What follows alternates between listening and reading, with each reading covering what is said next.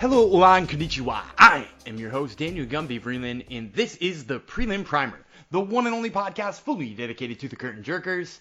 Of course, I'm talking about those fighting on the prelims of upcoming UFC fight cards. This weekend is UFC Brunson versus Till live from the Apex, an exciting middleweight tilt, which of course we won't be talking about at all because this is the prelim primer. That's right, this is the one and only place where you can come to to get just prelim action. Now, for those of you who are wondering why, why have a place where you just come to get information on the prelims? Why not break down the exciting fights that we know top these cards?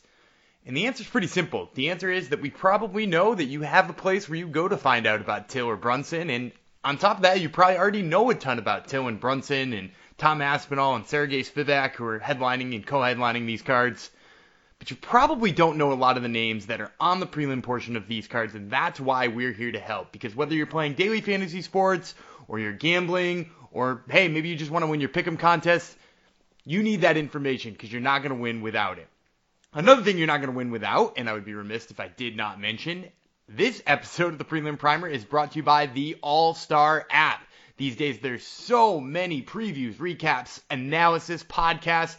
There's more than you can shake a stick at. It's too much. And when you're looking to get that insight so that you can have an edge, it's hard to block out some of the noise from what really matters. And that is why you should download the All Star app. They provide you with expert commentary from some of the most respected names in the sports world, and all of the incredible content is packaged right into an intuitive, fully interactive app right in the palm of your hand, and it's free. That's right, it's free. Don't have to worry about paying for it. There's lots of other great features to the All Star app that I'll be getting to a little bit later on in the show. But for right now, go to the All Star app in Google Play Store or the App Store or by visiting the allstar.io.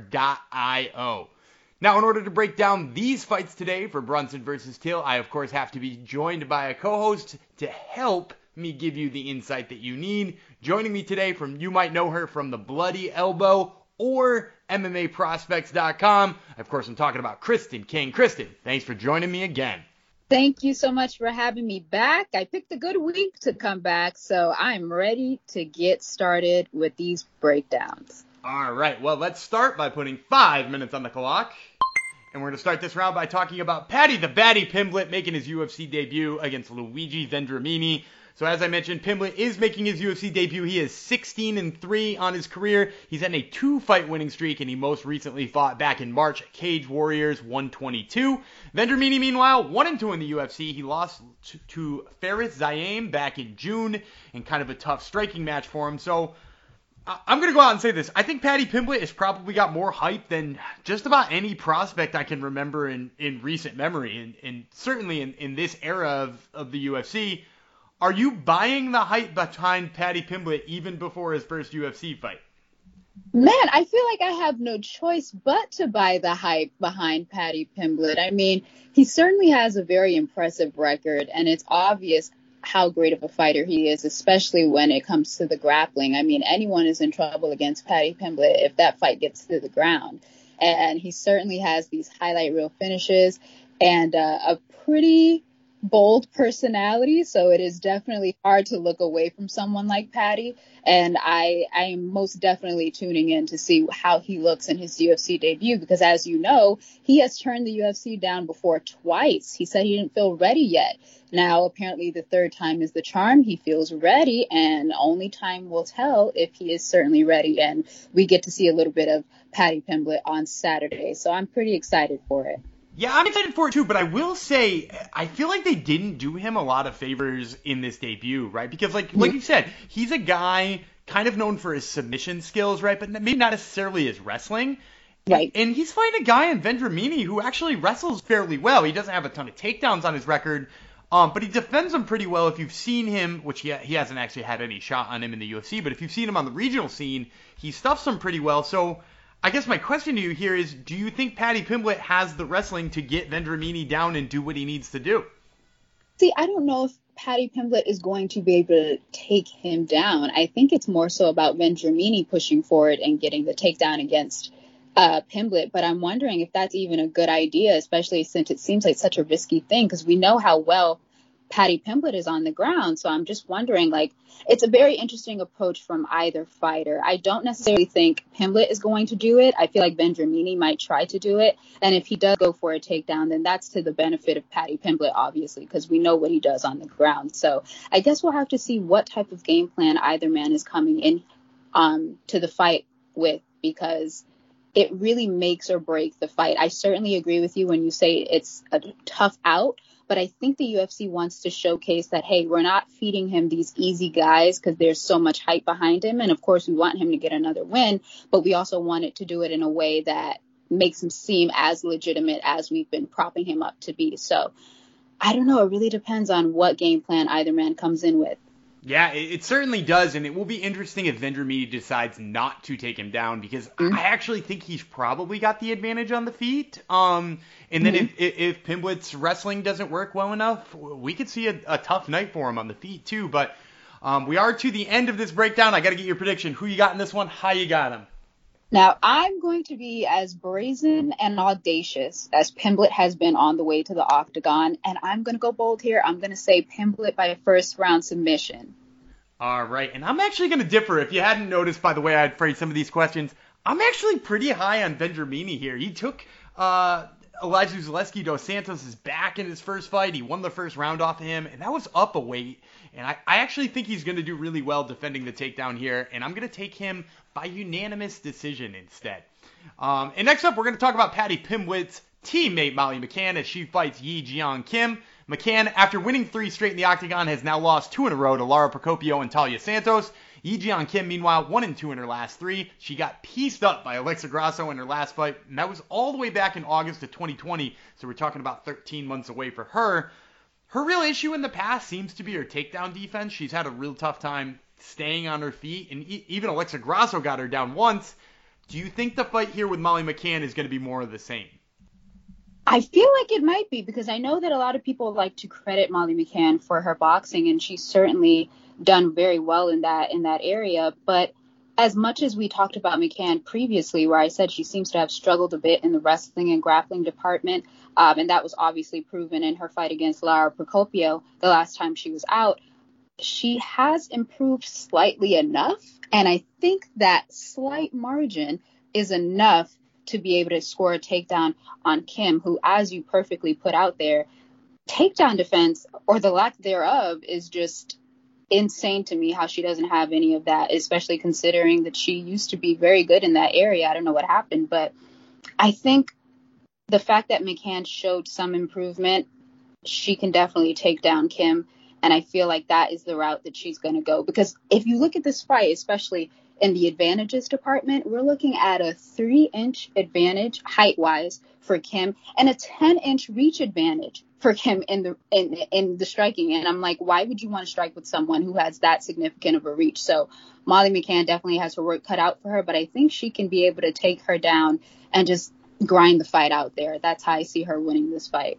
Yeah, and you mentioned too that like she is seen as a boxer and, and she does actually have some decent wrestling, but I really think it's mostly from an offensive standpoint, right? Like when she mm-hmm. wrestles offensively, she does pretty well. When she wrestles defensively, she really struggles. So like I think if she goes in with that intent, she does have a pretty easy time taking Kim down and, and I I'm gonna go I'm gonna go Molly McCann decision here. How about you? Yeah, I'm gonna go Molly McCann decision as well. All right, and that's going to do it for the end of our first round. We're going to take a quick break, and we'll be right back. Round number two. All right, guys, one of my favorite features of the All Star app is definitely the player bios. Say you're looking to do a little bit of research about an upcoming fight, say, between Derek Brunson and Darren Till. Uh, well, you know, if you're looking to do some research on that, when you click on the fight itself right in the app, which is so easy to find in their scores tab, everything is super easy to find in their app you not only get the fight that is happening and when it's happening and things like that, but you also get the opening and current lines. That's right, you get the opening line on Darren Till and then also the closing line on it. So you know where it's moving. Plus, you get the opening and current lines for the overs and the unders and things like that. But it's not just betting lines that is all right in the app, but they have full records dating back to their pro debuts and so much more information. It's super easy to navigate and it's tons of information that helps you make good decisions. Once again, whether you're betting, playing daily fantasy sports, or doing any number of things trying to make picks. So I highly suggest go right now, download the All Star app in either the Google Play Store or the App Store, or by visiting theallstar.io.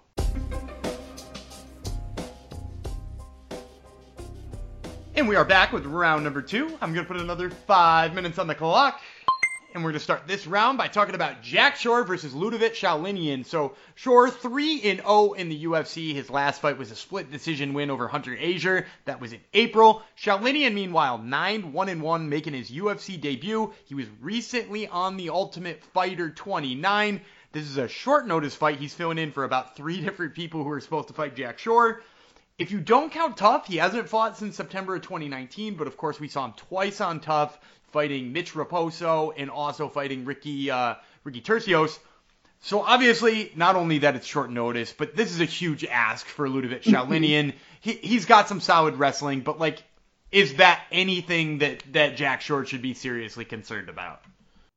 I honestly don't think so. When I saw that uh, Sholinian decided to step in and take this fight on short notice, I said, "Wow, props to you, but this is exactly how you said it. This is a very tough ask. I mean, I did watch uh, The Ultimate Fighter, I did watch this season, and I thought he looked decent in his quarterfinals and semifinals uh, appearances, but sometimes I was a little bit frustrated because it seemed like he would only kick into gear when he knew he was losing. So instead of just immediately going to his bread and butter, sometimes he would just get battered as he would tend to walk down uh, people like Mitch Raposo and Ricky Turcios eat those shots, but he was still moving forward just so he could get a, a takedown or two.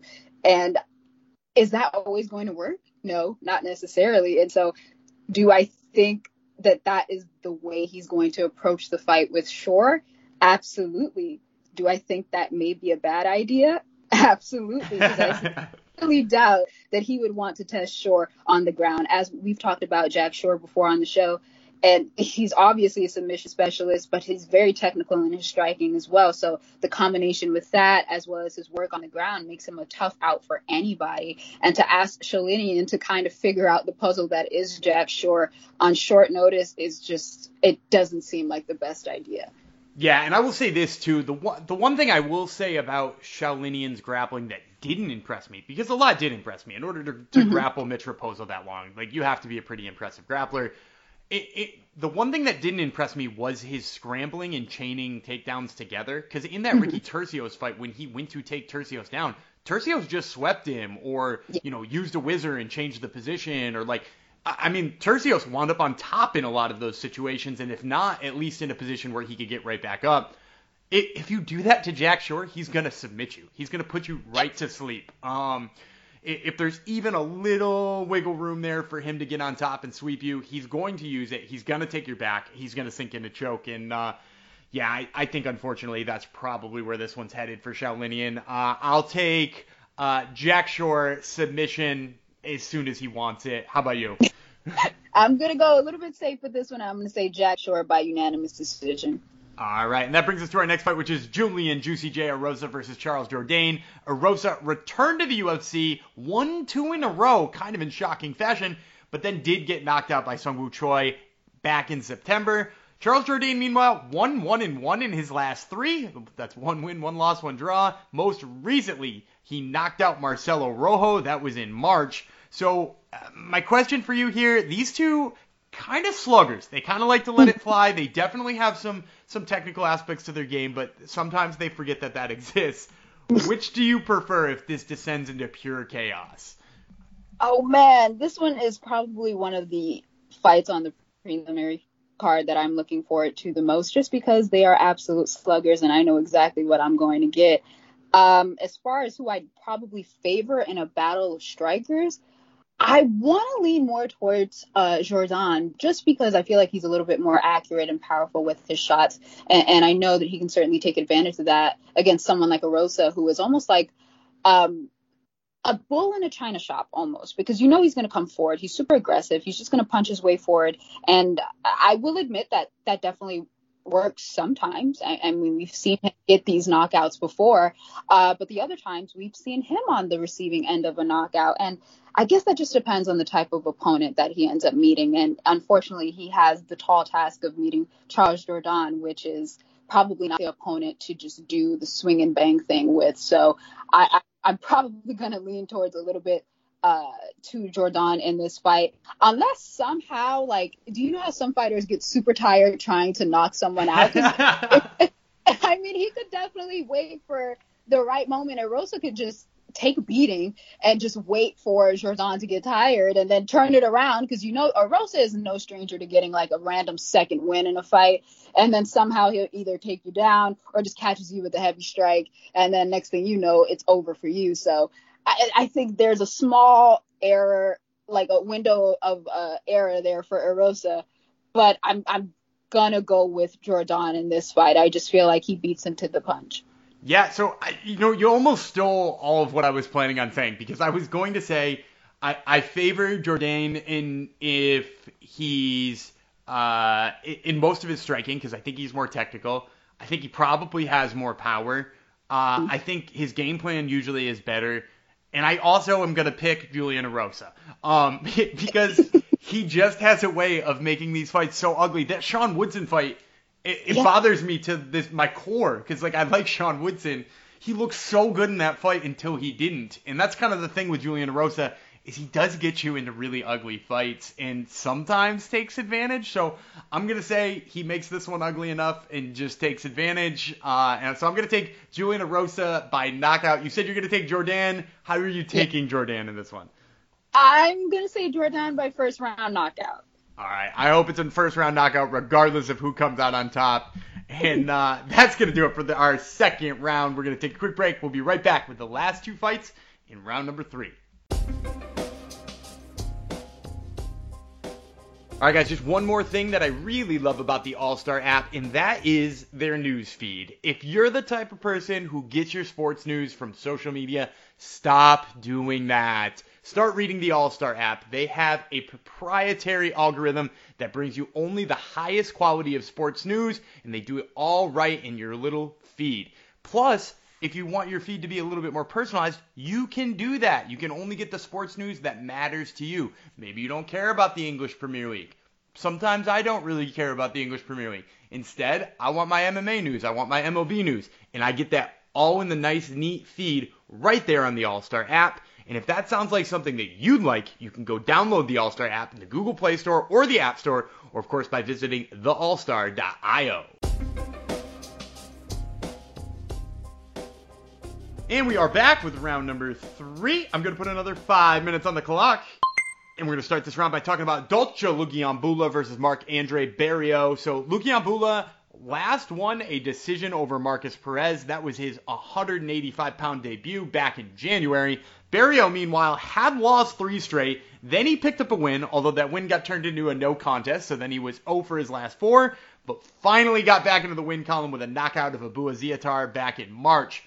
So my question for you in this one, we, we hinted a little bit at some cardio talk in the last fight. Mm-hmm. Dalcha Lungiambula's cardio has been an issue for seemingly his whole career.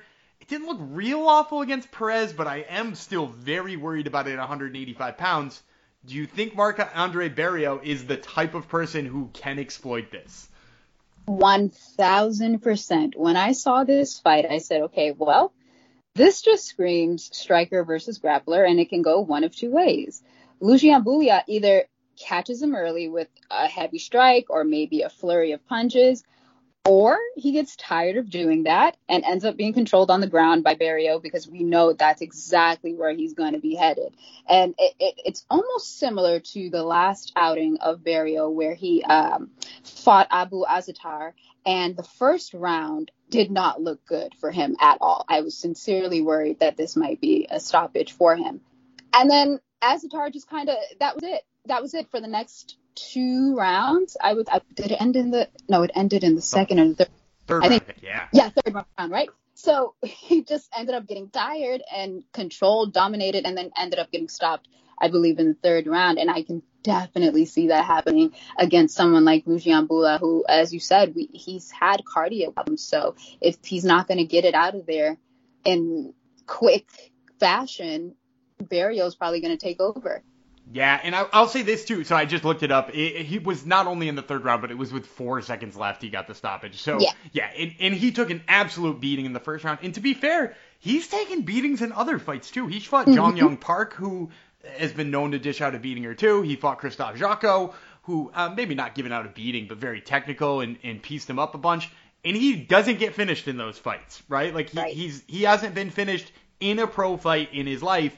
And Dalcha Lungiambula doesn't have 15 minutes in him, especially at his pace. So, yeah, I, I think you're right. I, I, think this is 100% the type of fight where Barriault is just going to start cruising after the first round when Dalcha punches himself out. Um, and whether or not he gets the finish, I think that remains to be seen. But how do you like him winning this fight? I'm going to go with unanimous decision.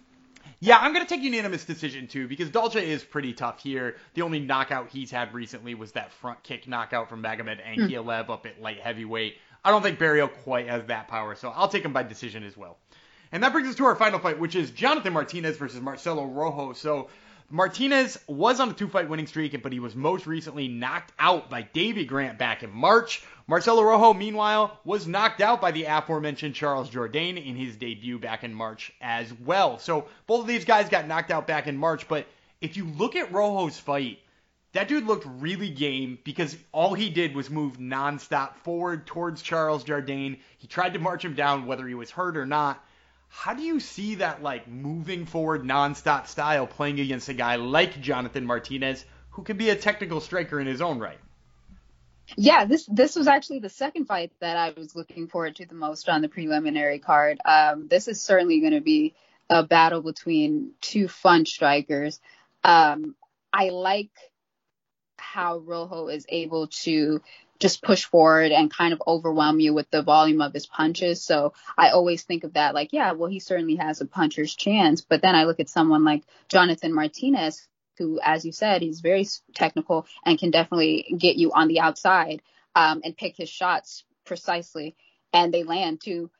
I just feel like, oh man, I I I, I try not to give too much credence into um, a finish like the one that Jonathan Martinez just had against Davy Grant because I believe that was the first finish, at least knockout loss of his career. So I try not to give too much credence into thinking how much that would probably affect him. But against someone like Rojo, who is just known to just bully his way forward, I imagine you try to move out of the way, kind of get on your bike um, but I don't know. I, I, think Rojo could certainly find him on multiple occasions, but it does take a good shot to put Rojo down, as Charles Jourdain uh, showed us. So this is going to be fun. This is just going to be a very, very fun fight, and either man has a good chance of winning. If I want to be smart about it, I'd like to think that someone who can stay on the outside of his punches and just piece them apart from there would serve better. So I'm I'm inclined to go with Jonathan Martinez in this fight, but I feel like it'd be a really stupid decision to just outright squash Marcelo Rojo and be like, no, he doesn't really have a chance because he does. He yeah. does, and it fight's so interesting. Yeah, I, I agree entirely. I, I think Marcelo Rojo's style is really interesting, like you said, especially coming off of that knockout loss. How does Jonathan Martinez respond to that? I, think that is all interesting, but again, I, I do think Jonathan Martinez, maybe not exactly like Charles Jourdain, but like has some of that I can pick you apart from the outside and get the hell out of there. And as long as he fights that kind of fight, I think he should have no problem with Rojo. It's just whether or not he can stick to that game plan nonstop for 15 minutes with somebody marching him down. And I'm going to say he does. I'm going to say he gets it done. I'm going to give him a unanimous decision win. How about you? I'm gonna say he gets it done by knockout in the second round. Let's see if he can live up to it. All right, and that's going to do it. You guys got six fights in your ears in just a little bit over 15 minutes. We hope you learned something. And remember that you can check out all of Kristen King's writing. You can see it on her Twitter at Kristen King MMA. And you can, of course, check that out on Bloody Elbow and MMA Prospects. Kristen, thank you so much for joining me. Thank you so much for having me back. I can't wait for the next card so we can do it all over again.